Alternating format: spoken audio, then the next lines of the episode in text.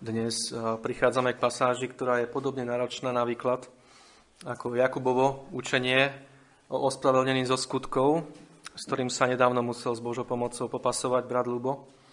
Ak si spomínate, zdánlivo tu stáli proti sebe výrok Apoštola Pavla o tom, že človek je ospravedlnený jedine z viery, bez skutkov, a Jakubov výrok o tom, že človek sa neospravedlňuje jedine z viery, ale aj zo skutkov. A samozrejme, keby sme tieto výroky postavili sami o sebe, takto proti sebe, tak si odporujú.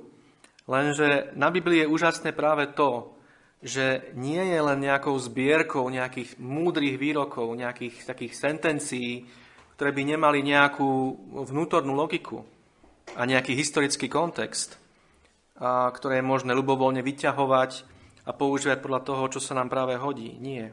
Biblia je zbierka, ale ako to vynikajúco zhrnul vody bokom, je to spolahlivá zbierka historických dokumentov spísaných očitými svetkami v čase života iných očitých svetkov a opisujúcich nadprirodzené udalosti, ktoré sa udiali z dôvodu naplnenia špecifických proroctiev a majúcich svoj pôvod v Bohu a nie v ľuďoch.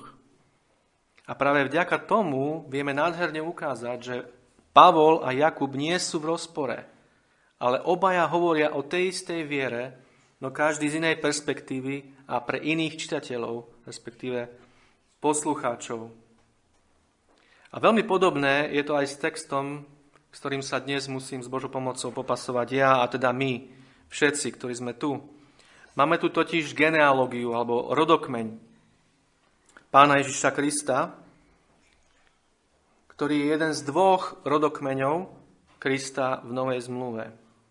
Prvý sa nachádza hneď na začiatku Matúšovho evanielia. A keď ho porovnáte s týmto rodokmeňom v Lukášovom evanieliu, tak zistíte, že sa v určitých bodoch zásadne líšia.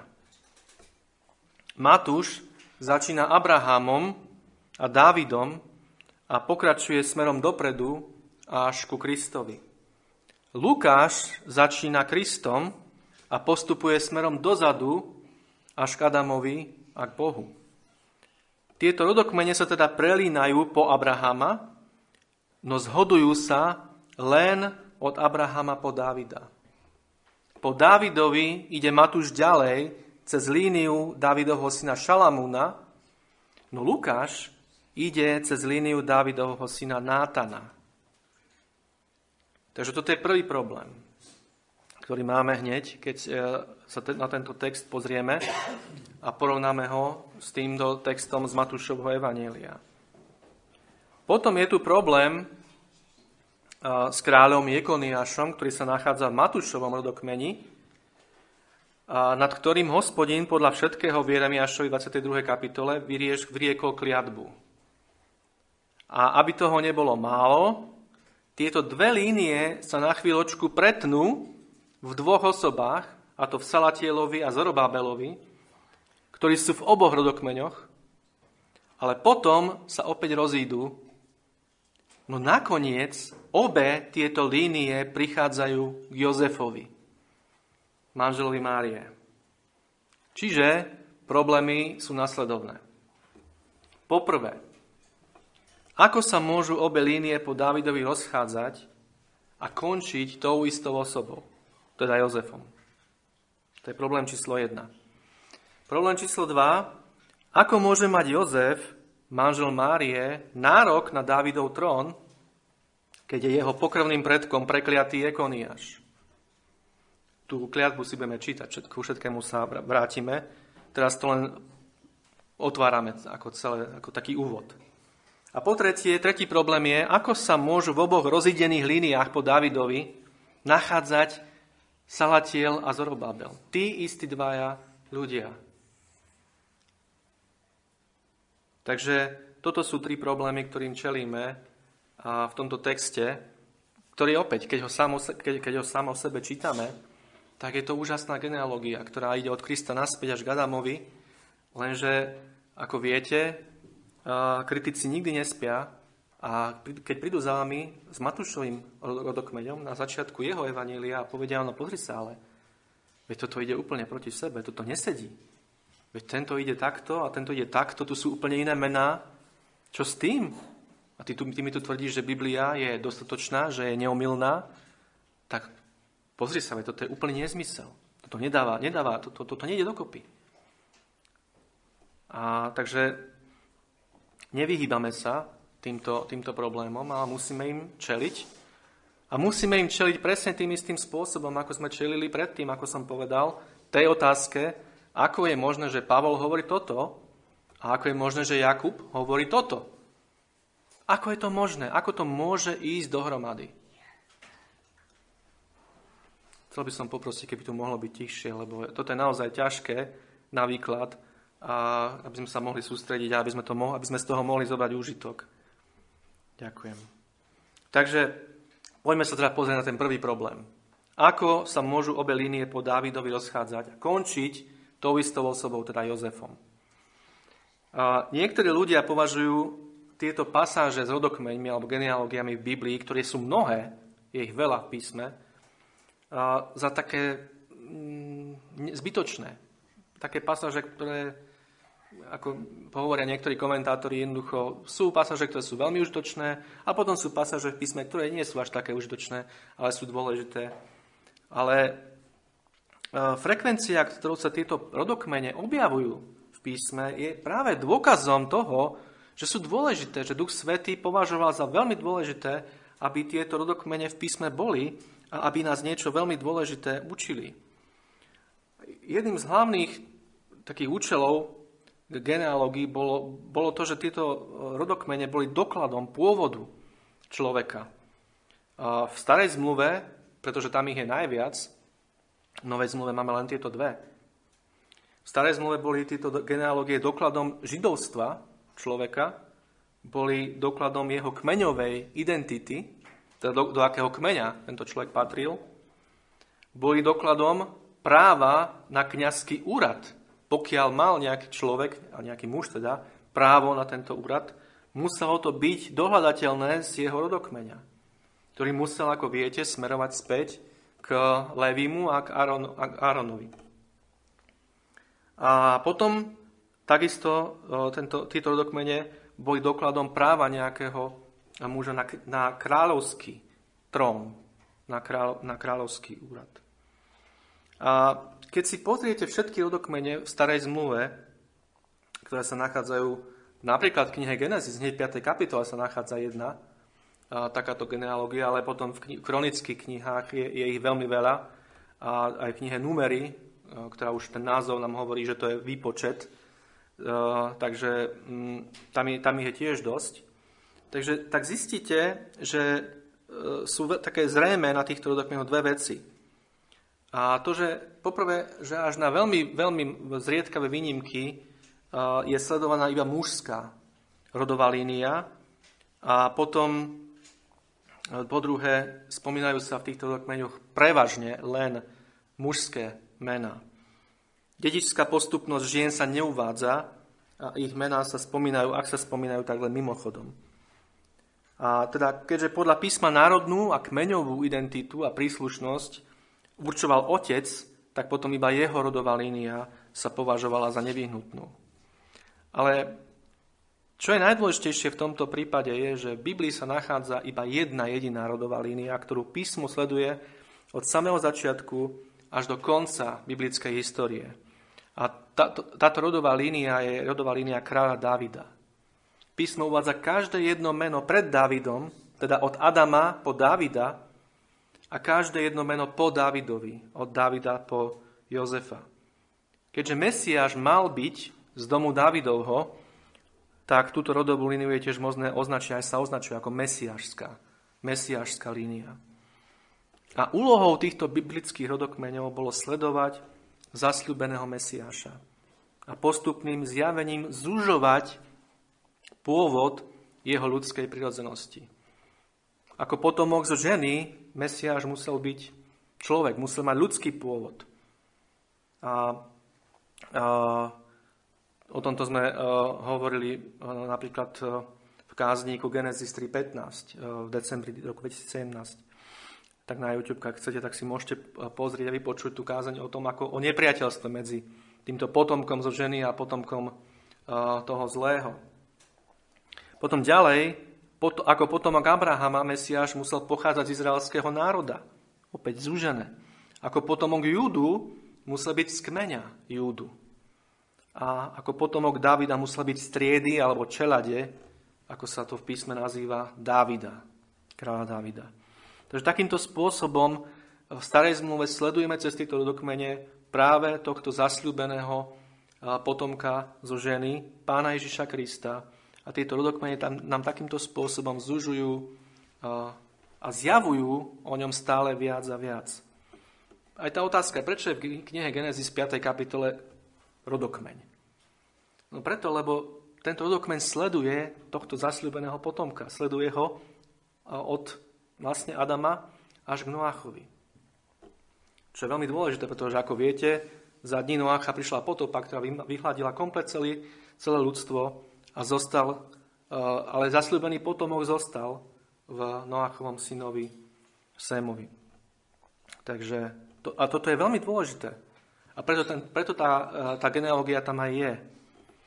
A takže tento model týchto hebrejských rodokmeňov sa objavuje aj v Novej zmluve, kde sa teda nachádzajú naše spomínané dve genealógie v Matúšovi 1, 1 až 17 a v Lukášovi v našom texte 3, 23 až 38. A zo štyroch evanielí, ako sme hovorili, len tieto dve uh, hovoria o narodení a ranom detstve pána Ježiša. Marek a Ján začínajú svoje knihy s Ježišom už v dospelom veku. Takže je prirodzené, že len Matúšov a Lukášov text obsahuje Kristov rodokmeň. A ako, ako sme spomi- povedali teraz, títo texty obidva opisujú narodenie a rané detstvo pána Ježiša, ale každý Matúš aj Lukáš to robí z inej perspektívy. Keď si všimnete Matúšovo evanílium a budete si ho čítať, tak si, si, si okamžite uvedomíte, že aktívnu vlohu v ňom hrá Jozef. Mária je úplne pasívna. Matúš zaznamenáva, ako sa anieli zjavujú Jozefovi. Matúš zaznamenáva, zaznamenáva Jozefové myšlienky. Matúš píše svoje evanílium Židom prevažne a predovšetkým, ktorý sa snaží presvedčiť o tom, že Ježiš je ten zasľúbený kráľ, ktorý sa mal posadiť na trón Dávida a kráľovať na veky. Na druhej strane, Lukášov evanelium, ako sme cez išli, tak ste si mohli všimnúť, že Lukáš o tých istých udalostiach hovorí z Márínho pohľadu. Hovorí o zjavení aniela Márii. Hovorí o jej myšlienkach, o jej úvahách. Hovorí o tom, ako ona všetko ukladala vo svojom srdci. Jozef je tu úplne pasívny. Lukáš píše prevažne pohanom, a respektíve celému svetu. Lukáš zdôrazňuje Ježišovu ľudskosť a skutočne, že prišiel byl spasiteľom pre všetkých ľudí bez ohľadu na národnostnú alebo nejakú kmeňovú príslušnosť. A tak z kontextu oboch týchto evanielí by malo byť zrejme, že genealógia v Matúšovom evaníliu je Jozefova a genealógia v Lukášovom evaníliu je Márína. Aj napriek tomu, že je v nej uvedený jej manžel Jozef. Samozrejme, tu vyvstáva otázka, prečo potrebujeme dve genealógie, obzvlášť keď vezmeme do úvahy, že, Ježiš ne, eh, pardon, že Jozef nebol bio, eh, biologickým otcom eh, Ježiša, čo úplne jasne učí aj Matúš, aj Lukáš. Aj Matúš, aj Lukáš úplne jasne hovoria o panenskom počatí Krista. A obaja úplne jasne hovoria, že Jozef nemal s počatím Krista nič spoločné a s jeho narodením. A najčastejšia, a som presvedčený, že správna odpoveď na túto otázku je nasledovná. A to je tá, že Matúšovo evanílium uvádza kráľovskú alebo zákonnú líniu, zatiaľ čo Lukášovo evanílium uvádza biologickú líniu. A potom sa tento koncept rozvíja následovne. Keďže Jozef bol priamým dedičom Dávidovho trónu, a Ježiš bol adoptovaným synom Jozefa, Ježiš si mohol nárokovať zákonné právo na Dávidov trón. Mesiáš toto musel splňať na základe Božieho zjavenia. Ak máte písmo, tak môžete si otvoriť do 2. Samuelovej, do 7. kapitoly, kde je napísané vo veršoch 12 až 17, keď sa vyplnia tvoje dni a budeš ležať so svojimi otcami, postavím tvoje potomstvo po tebe, ktoré vyjde z tvojho života a upevním jeho kráľovstvo. Takže som to mal čítať, postavím tvoje semeno po tebe, lebo to je veľmi dôležité, pretože to slovo semeno je v jednotnom čísle. A upevním jeho kráľovstvo. Ten vystaví môjmu menu dom a ja postavím pevne trón jeho kráľovstva, takže bude stať až na veky. Ja mu, bude, ja mu budem otcom a on mi bude synom, ktorého keby sa dopustil nejakej nepravosti, budem trestať ľudským prútom a údermi synov človeka. Ale moja milosť neúhne od neho, ako som urobil, aby uhla od Saula, ktorého som odstránil spred tvojej tvári. A nepodvratiteľne stály bude tvoj dom a tvoje kráľovstvo až na veky pred tebou a tvoj trón bude stáť pevne až na veky. Podľa všetkých tých slov a podľa celého toho videnia tak hovoril Nátan Dávidovi. Takže prorok Nátan tu kráľovi Dávidovi prináša Božie posolstvo, Božie proroctvo, ktoré ale sa týka samotného pána Ježiša Krista. Je to zasľúbenie príchodu toho kráľa, ktorý bude sedieť na Dávidovom tróne, ktorého kráľovstvo bude trvať na veky. A potom e, ďalšia pasáž z Izajaša z 11. kapitoly. A prvý verš. Tu je napísané a výjde prútok z parezu Izaiho a mládnik z jeho koreňov poniesie ovocie. A potom sa ďalej píše o tom, ako na ňom spočnie duch hospodinov, duch múdrosti a rozumnosti. Takže tento prútik v hebrejský necer, čo potom súvisí sa aj s tým, ako bol pán Ježiš nazývaný ako nazarejský a tak ďalej. Nemôžeme do toho ísť hlbšie.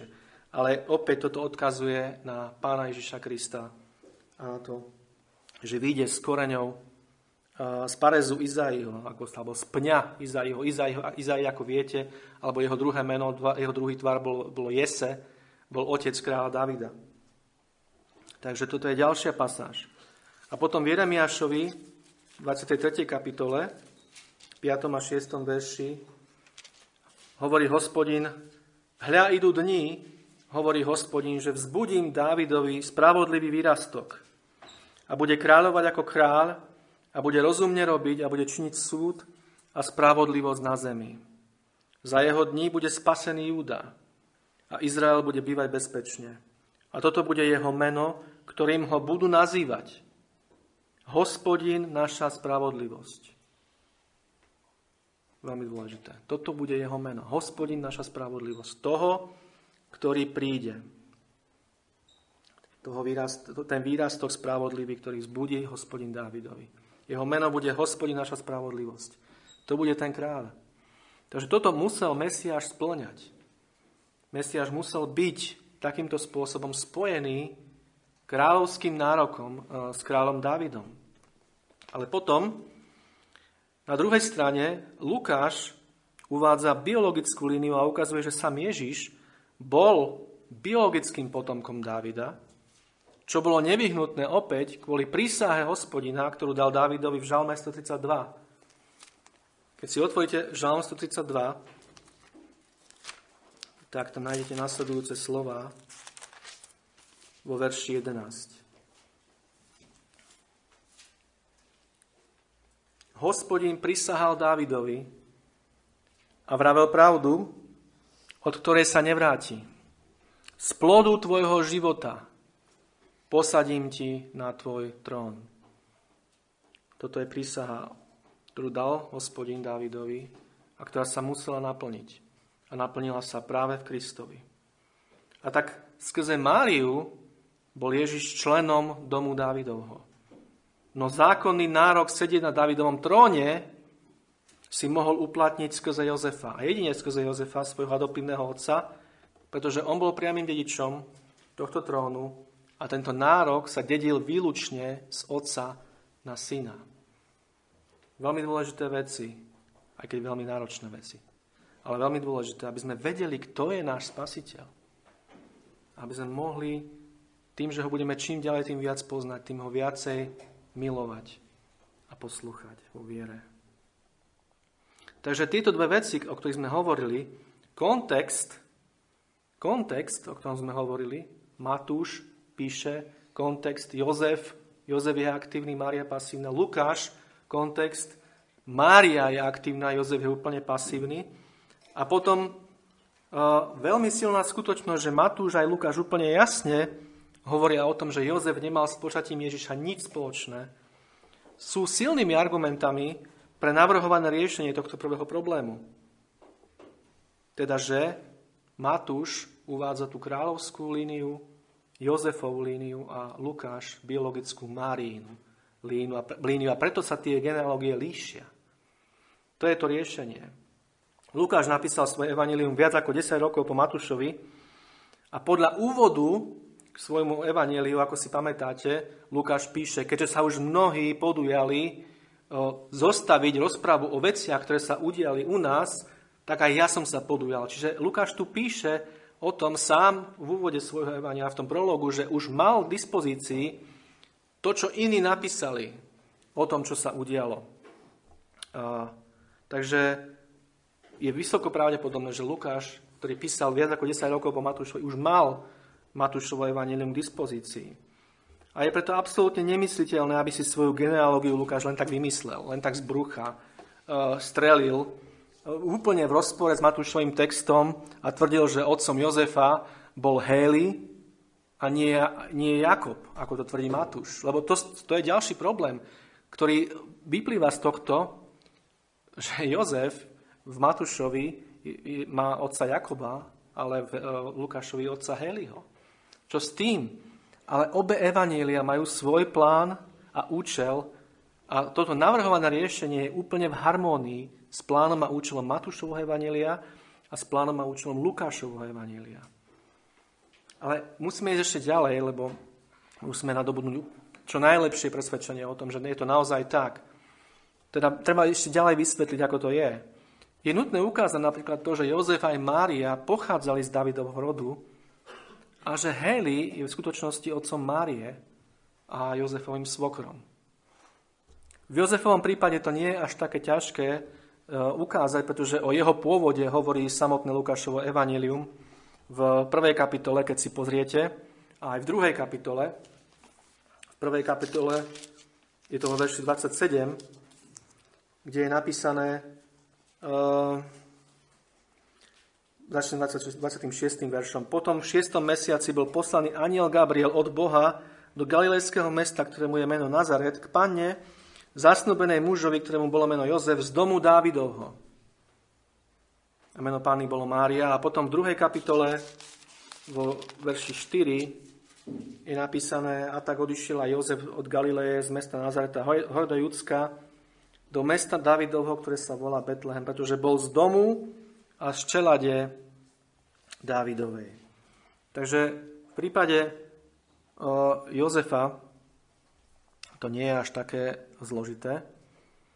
A potom, keď si pozriete do Matúšovho Evanielia, do tej prvej kapitoly, tak tam nájdete veľmi silné slovo, ktoré veľmi silne potvrdzuje, že tento rodokmeň je práve Jozefov. A to slovo je slovo splodil. Matúš používa veľmi silný výraz, kde hovorí, keď si všimnete ten, ten, ten rodokmen, tak je tam samé splodil. Ten splodil toho, ten splodil toho, splodil, splodil, splodil. Až nakoniec je napísané, že Jakob splodil Jozefa, muža Márie, z ktorej sa narodil Ježiš zvaný Kristus. Toto slovo veľmi silne ukazuje na to, že práve táto genealógia Matúšova patrí Jozefovi. Že to je jeho rodokmeň. No v Marínom prípade je to ťažšie. Ale písmo nám dáva veľmi silný náznak, že Mária pochádzala z domu Dávidovho, tiež v Lukášovi, a to v prvej kapitole, vo veršoch 32 a 69. Keď sa pozriete do prvej kapitoly nášho Evanília, ktoré otvárame, do verša 32, je tu aniel, ktorý navštevuje Máriu a hovorí jej následovné veci. Ten bude veľký a bude sa volať synom Najvyššieho a pán Boh mu dá trón Dávida, jeho otca. Pán Boh mu dá trón Dávida, jeho otca. A verš 69 Zachariáš v, moci Svetého Ducha prorokuje a hovorí a vyzdvihol nám roh spasenia v dome Dávida, svojho služobníka. A keďže tento, tento roh spasenia, ktorým je Pán Ježiš Kristus, pochádzal z Márie a narodil sa z Márie, tak tento roh spasenia v dome Dávida, tento výraz je veľmi silný náznak toho, že Mária, že Márien pokrvný predok bol Dávid. A toto potvrdzuje, aj keď je to mimo biblický zdroj, nie je to biblický zdroj, ale Jeruzalemský Talmud označuje samotnú Máriu ako dceru Heliho. Je to tzv.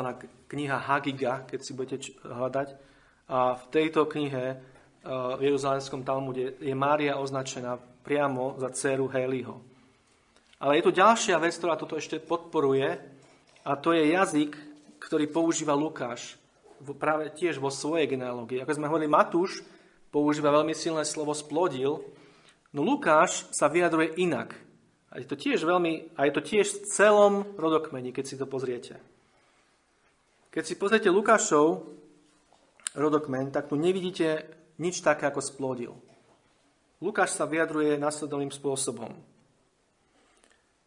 Ježiš, ako sa myslelo, bol synom Jozefovým, ktorý bol Héliho, ktorý bol Matatov, ktorý bol Lévyho a tak ďalej, ktorý bol, ktorý bol. Slovo syn sa to používa iba v jednom jedinom prípade, a to v prípade, kde chce Lukáš ukázať, že Ježiš nebol synom Jozefa. Všimnite si to vo verši 23. Ježiš, ako sa myslelo, to je ten, to je ten, ten, ten spochybňujúci výraz, synom Jozefovým, tak tuto sa používa v jedinom prípade slovo syn, ale potom Lukáš postupuje tak, že v Slovenčine to nie je vidieť. A brat Roháček to vyriešil takto, že ktorý bol toho a toho. Ale v grečtine potom už pri tých nasledujúcich menách nie je slovo hios, teda syn, ale je tam iba určitý člen. Nič viac, len určitý člen. A toto opäť Eh, aby som to ešte raz zhrnul. Silné slovo syn používa Lukáš len na to, aby ukázal, že Ježiš nebol synom Jozefa, no vzťah Jozefa a Heliho rieši už len určitým členom. A nie týmto silným slovom syn. Rozumieme tomu? Keby Lukáš chcel povedať, že Jozef bol synom Heliho, prečo potom použil toto slovo iba na začiatku kde chcel ukázať a zdôrazniť, že Ježiš nie je synom Jozefa a potom ale postupoval úplne inak a potom takto postupoval v celom, v celom rodokmeni až do konca. Je to veľmi dôležité, čo tiež ukazuje na to, že Heli na tomto mieste nemá taký vzťah k Jozefovi, aký má Jakob v Matúšovom rodokmeni, ktorý bol jeho biologickým otcom. A je veľmi silný, silný náznak toho, túto, že Heli je vo vzťahu k Jozefovi ako vzťah otca podľa zákona, alebo ako to my voláme svokor. Že to je jeho svokor. A teda otec Márie. A, a tá vec, že sa tu neuvádza meno céry, ale meno zaťa, teda muža Jozefa, je úplne v plnom súlade so židovským zvykom, ako sme hovorili, neuvádzať v rodokmeni meno ženy, ale meno muža. Keď sa pozriete ešte do Ezdráša, do knihy Ezdráš,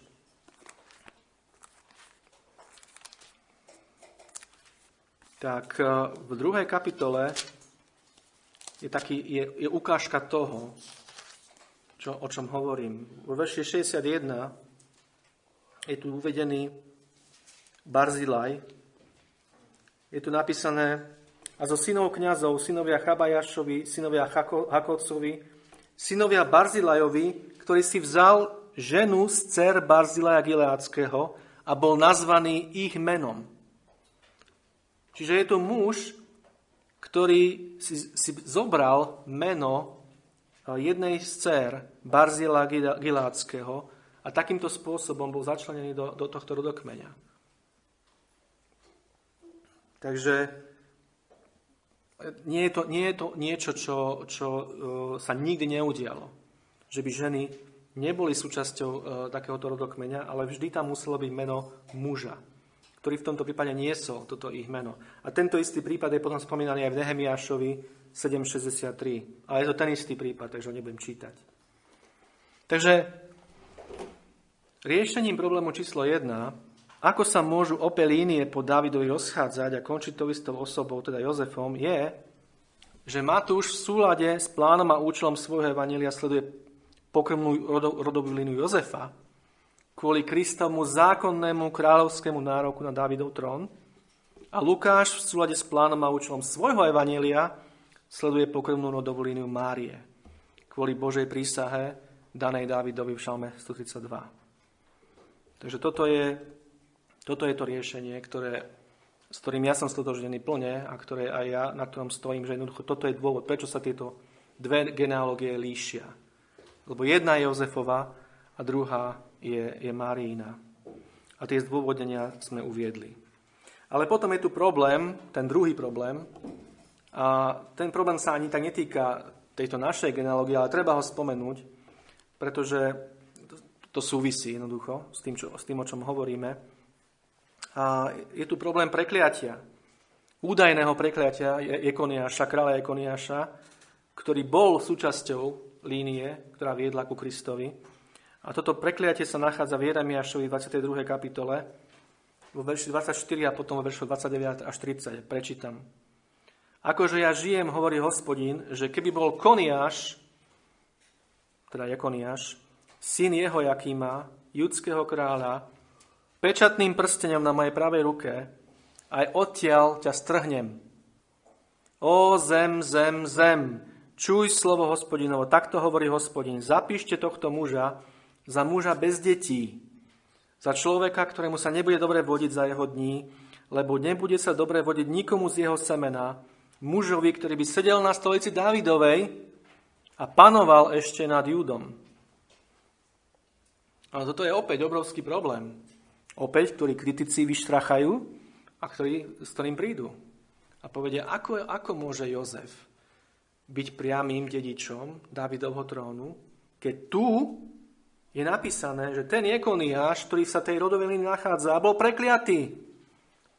A táto kliatba bola súvisela s jeho potomstvom, ktoré malo prísť po ňom a sedieť na stolici Dávidovej a panovať nad Júdom. Čo s tým?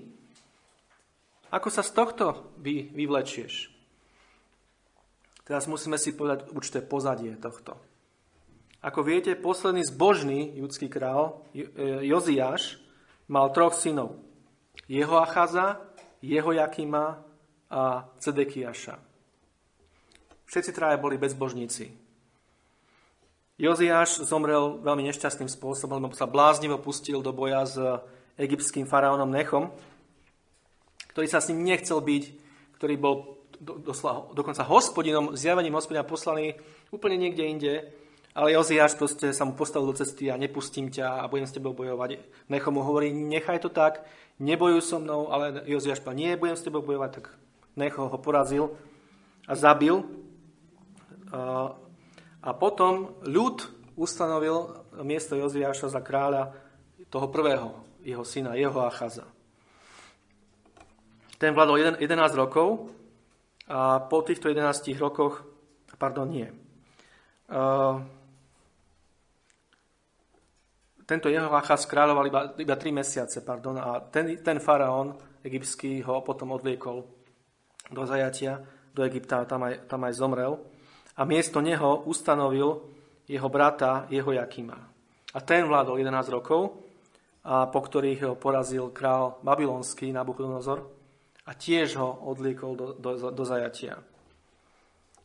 A Nabuchodonozor miesto jeho Jakima ustanovil za kráľa jeho syna, tohto Jekoniáša, o ktorom hovoríme, ktorého tu hospodin nazýva Koniáš, takou, tak, nie že ironicky, ale, ale odstraňuje z jeho mena to je, čo je vlastne označenie hospodina, Jahve alebo Jehova. Odstraňuje to z jeho mena, pretože sa chystá ako vy, vy, vyniesť nad ním súd, ale nazýva ho Koniáš iba. Takže tento vládol potom, ale ten tiež vládol iba 100 dní a Nabuchodonozor ho odliekol preč ustanovil za kráľa Cedekiaša, tretieho syna Joziaša, ktorý vládol 11 rokov, potom sa vzbúril proti Nabuchodonozorovi a potom prišiel Nabuchodonozor a úplne zničil Jeruzalem, úplne zničil chrám, úplne zlikvidoval celé mesto, celý chrám a odvliekol až na, až na tých najchudobnejších všetkých ľudí do, do Babylona. Takže toto je pozadie. A teraz to je kontext tejto kliatby. Ale keď sa pozrieme na to, čo predchádza tejto kliatbe a čo po nej nasleduje, tak ja, ja, ja nie, nie, nie som stotožnený s tým, že, že táto kliatba súvisí s Jekoniašom. Ale súvisí podľa mňa úplne, úplne s niekým iným, a to práve s Cedekiašom, ktorý bol posledný. Ktorý bol posledný pred tým babylonským zajatím a pred tým spustošením. A, a to, ako ja vnímam tento text a keď vidím, ako, ako to pokračuje, tak vidím tam varovanie pre, práve pre Cedekiaša. Keď si pozriete ten text predtým, eh, v kapitole 21 v Jeremiášovi a potom pôjdete ďalej a ďalej a prídete až tejto kliatbe, tak vidíte akoby také, čo hospodin hovorí Cedekiašovi, pozri, čo som urobil s jeho Achazom. Pozri, čo som urobil s jeho Jakimom. Pozri, čo sa stalo s Jekoniášovi. A keby bol aj pečatným prstom na, na, na mojej ruke, tak ho strhnem a zahodím ho preč. Pozri na to, čo som urobil s tými tromi pred tebou a spamätaj sa. Takto, takto ja čítam ten text. A ďalšia vec je samotná kliatba. Hospodin tu hovorí, že daný muž bude bezdetný, že nebude prosperovať a že z jeho rodu nikto nebude na tróne Dávida. Ale toto, toto všetko platí na Cedekiaša práve, ktorý bol pri svojom úteku z Jeruzalema, ako viete, dolápený na rovinách Jericha, privedený bol k Nabuchodonozorovi do Ribly, kde videl najprv popravu všetkých svojich synov, ktorých král babylonský pobil pred jeho očami, potom mu vypichol oči Zedekiašovi a v reťaziach odviekol do Babylona, kde aj zomrel. A týmto skončila komplet jeho línia a bol bezdetný, neprosperoval, nevodilo sa mu dobre a nikto z jeho potomstva nesedel už nikdy na trone Dávida. Ale na Jekoniáša neplatí nič z tohto. Písmo v prvej kronické jasne hovorí, že mal deti, mal niekoľko synov. Druhá kniha kráľov končí tým, že po dlhoročnom žalári Babylone sa mu dostalo milosti od kráľa Evil Merodacha, ktorý ho, ktorý ho vyviedol zo žalára. Je tam napísané, že premenil jeho rúcho, to znamená, že ho prezliekol do krásneho rúcha kráľovského, ktoré bolo vhodné pre kráľovský dvor. A že do konca svojho života tento král sedel pri, pri, pri stole a jedol chlieb tohto babylonského kráľa. A ďalšia vec je, že vnúkom tohto Jekoniáša bol Zorobábel, ktorý viedol Boží ľud naspäť zo zajatia, ktorý viedol opätovné vybudovanie Božieho chrámu. A čo je hlavné, ktorý bol pokračovateľom Dávidovskej, a teda tej mesiašskej línie, ktorá nebola danou kliatbou nejako ohrozená, pretože, ako som presvedčený, nepatrila Jekoniášovi, ale patrila Cedekiašovi. A verím, že som to dostatočne zdôvodnil. Takže tento problém je vyriešený tým, že tá kliatba platí pre niekoho iného a nie pre Ekoniáša. A týmto spôsobom táto línia nie je nejako ohrozená a môže smerovať priamo k Jozefovi a Jozef môže byť bez akýchkoľvek problémov priamým dedičom Davidovho trónu a tak si môže nárok na tento trón robiť aj pán Ježiš ako jeho adoptovaný syn. By ste nepovedali, že je tam toho toľko, ale je tam to ešte viacej, ale to už, tu nemôžem hovoriť, lebo to lebo Matúš napríklad vynecháva vo svojom rodokmeni niektoré mená. Matúš napríklad vynechal, eh, čo je tiež ďalšia vec, ktorá to veľmi potvrdzuje, riešenie tohto druhého problému, že Matúš hovorí, Joziáš splodil Jekoniáša. Ako keby hovorí, tí traja, tí traja medzi tým, tých neberte do úvahy, jednoducho. Toto je tá línia. Cez tohto Jekoniáša to ide ďalej. A toto sú veľmi dôležité veci. Pretože toto je to kľúčové na týchto dokmeňoch a na čo ukazujú. No a týmto, keď sme, keďže sme spomenuli toho Zorobábela, tak sa dostávame k tomu problému číslo 3. A tým je práve tento Zorobábel a jeho otec Salatiel, ktorí sa objavujú aj v Matúšovom aj v Lukášovom rodokmeni, napriek tomu, že obaja sledujú ku Kristovi od Dávida úplne inú líniu. Matúš inú, Lukáš inú, obidvaja majú Salatiela a Zrobabela vo, svojej, vo svojom rodokmeni. A toto je asi najťažší problém. Pretože na jednej strane ten problém nie je až taký ťažký, lebo keď, keď zoberieme, že Zorobabel no, v Matúšovom evaníliu nasleduje po ňom Abiút a v Lukášovom evaníliu nasleduje po ňom Resa, nie je to až taký problém, pretože Zorobabel mohol mať aj mal viacero synov. Čiže cez jedného, cez Abiúda mohla ísť línia smerom k Jozefovi a cez Resu mohla ísť línia smerom k Márii a nie je to nejaký úplne zásadný problém.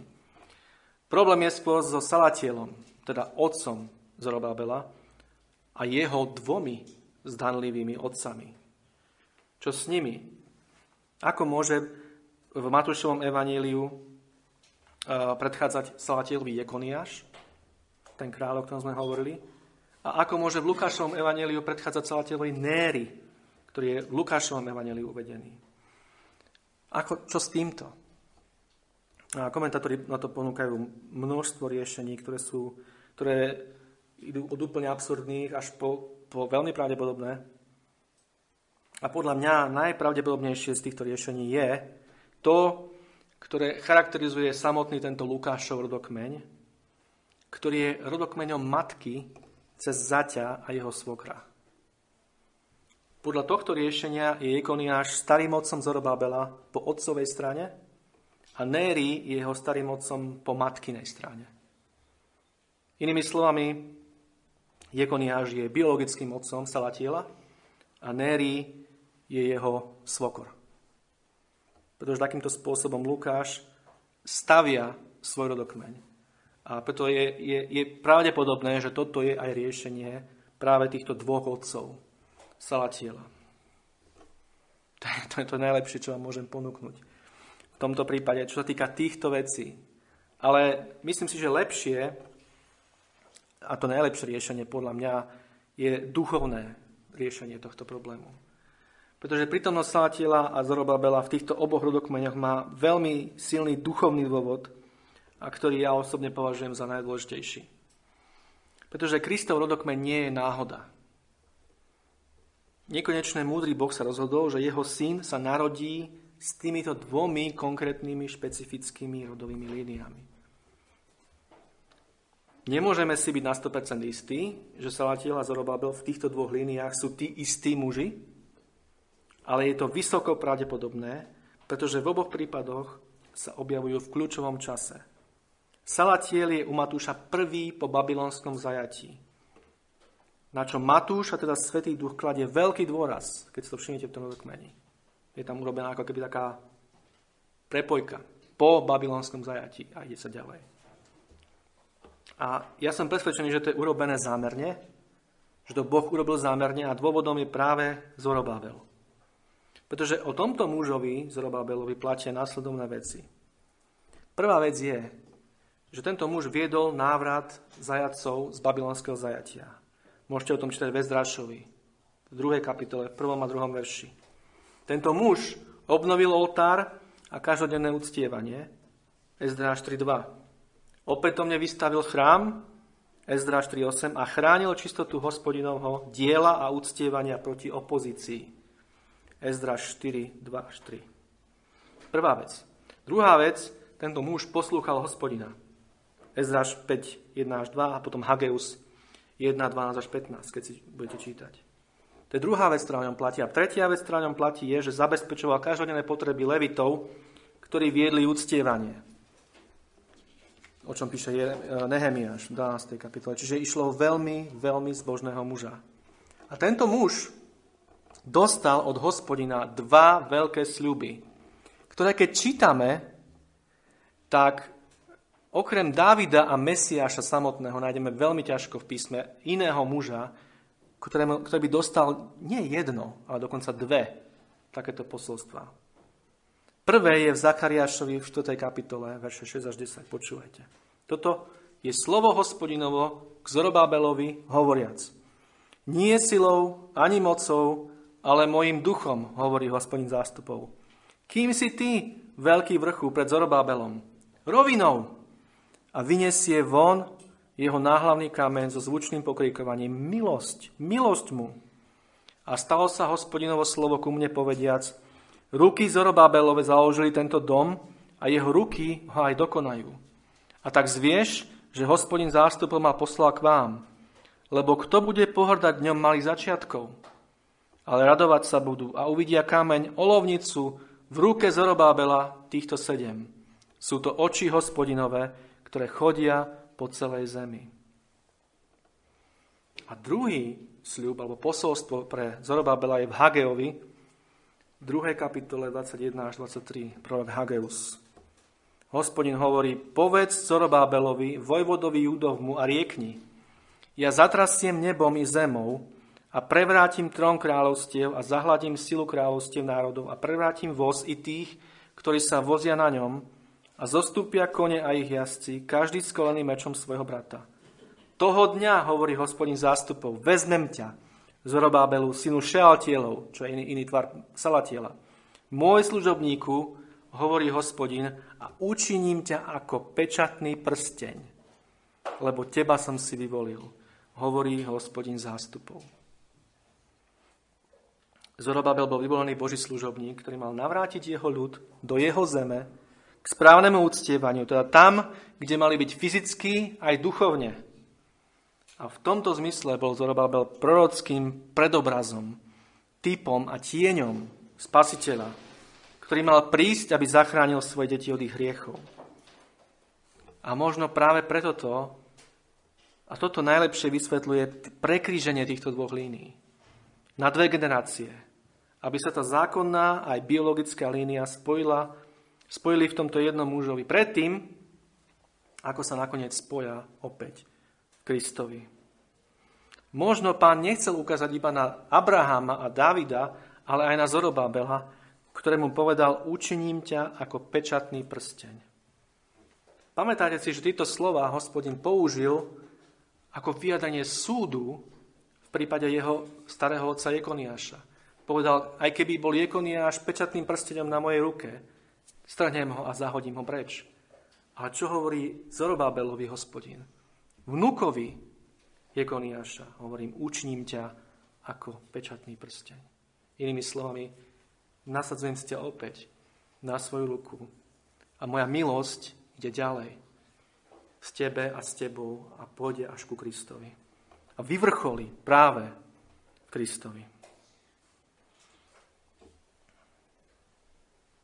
A práve Pán Ježiš Kristus je vrcholom oboch týchto rodokmeňov, ako aj celého biblického zjavenia.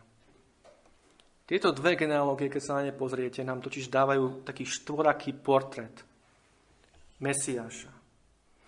Na začiatku Matúšovho evanília je nazvaný syn Dávida a syn Abrahama a na konci Lukášovho evanília je nazvaný syn Adama a syn Boží. Titul syn Dávida znamená, že Ježiš je kráľ. Titul syn Abrahama znamená, že Ježíš je Žid. Titul syn Adama znamená, že Ježíš je človek.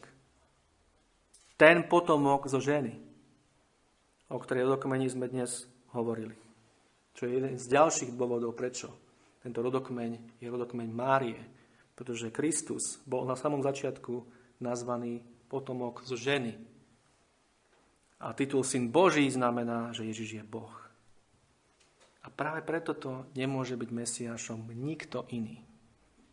Iba Ježiš, ten Boží, Kristus, Syn Boží.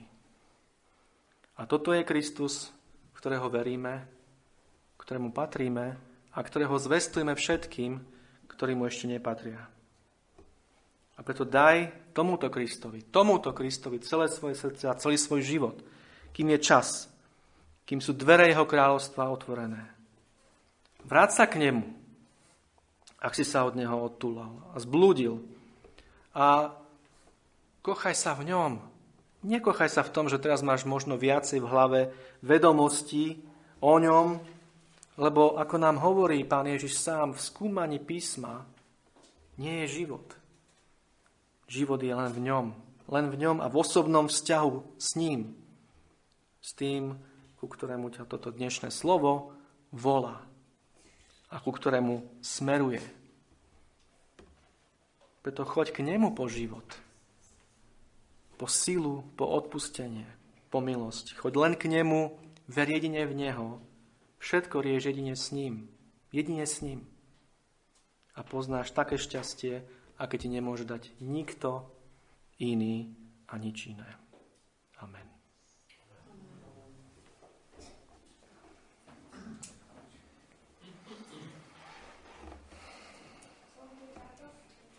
Drahý Pane Ježišu Kriste, ďakujeme Ti za to, že si nám pomohol prejsť týmto textom a otvoriť ho, Pane. A veľmi ťa, Pane, prosíme o to, aby sme mohli si zjať z tohto textu to podstatné, že Ty si ten, Ty si ten, o ktorom hovorili proroci. Ty si ten, o ktorom hovorili žalmy. Ty si ten, o ktorom hovoril Mojžiš. Ty si ten, o ktorom je celé písmo. Ty si ten, ktorý si bol zasľúbený na samom začiatku a ktorý si prišiel a ktorý sa vrátiš, aby si súdil tento svet, živých aj mŕtvych. A Pane Ježišu, my ťa teda prosíme o to, aby si sa zmiloval nad nami. Aby si nás posilnil vo viere tých, ktorých si už zachránil a ktorým si dal tú milosť a poznať osobne. A nájsť život v Tebe. A Pane, veľmi ťa prosíme, aby si priviedol do tohto osobného vzťahu s Tebou všetkých tých, ktorí ťa nepoznajú ešte. Či sú malí alebo veľkí. Pane, prosíme, konaj milostivo. Konaj milostivo a daj sa poznať, kým je čas. A daj, Pane, nech Tvoje slovo môže sa zmiešať s našou vierou. Môže priniesť ovocie, spásy a posvetenia tam.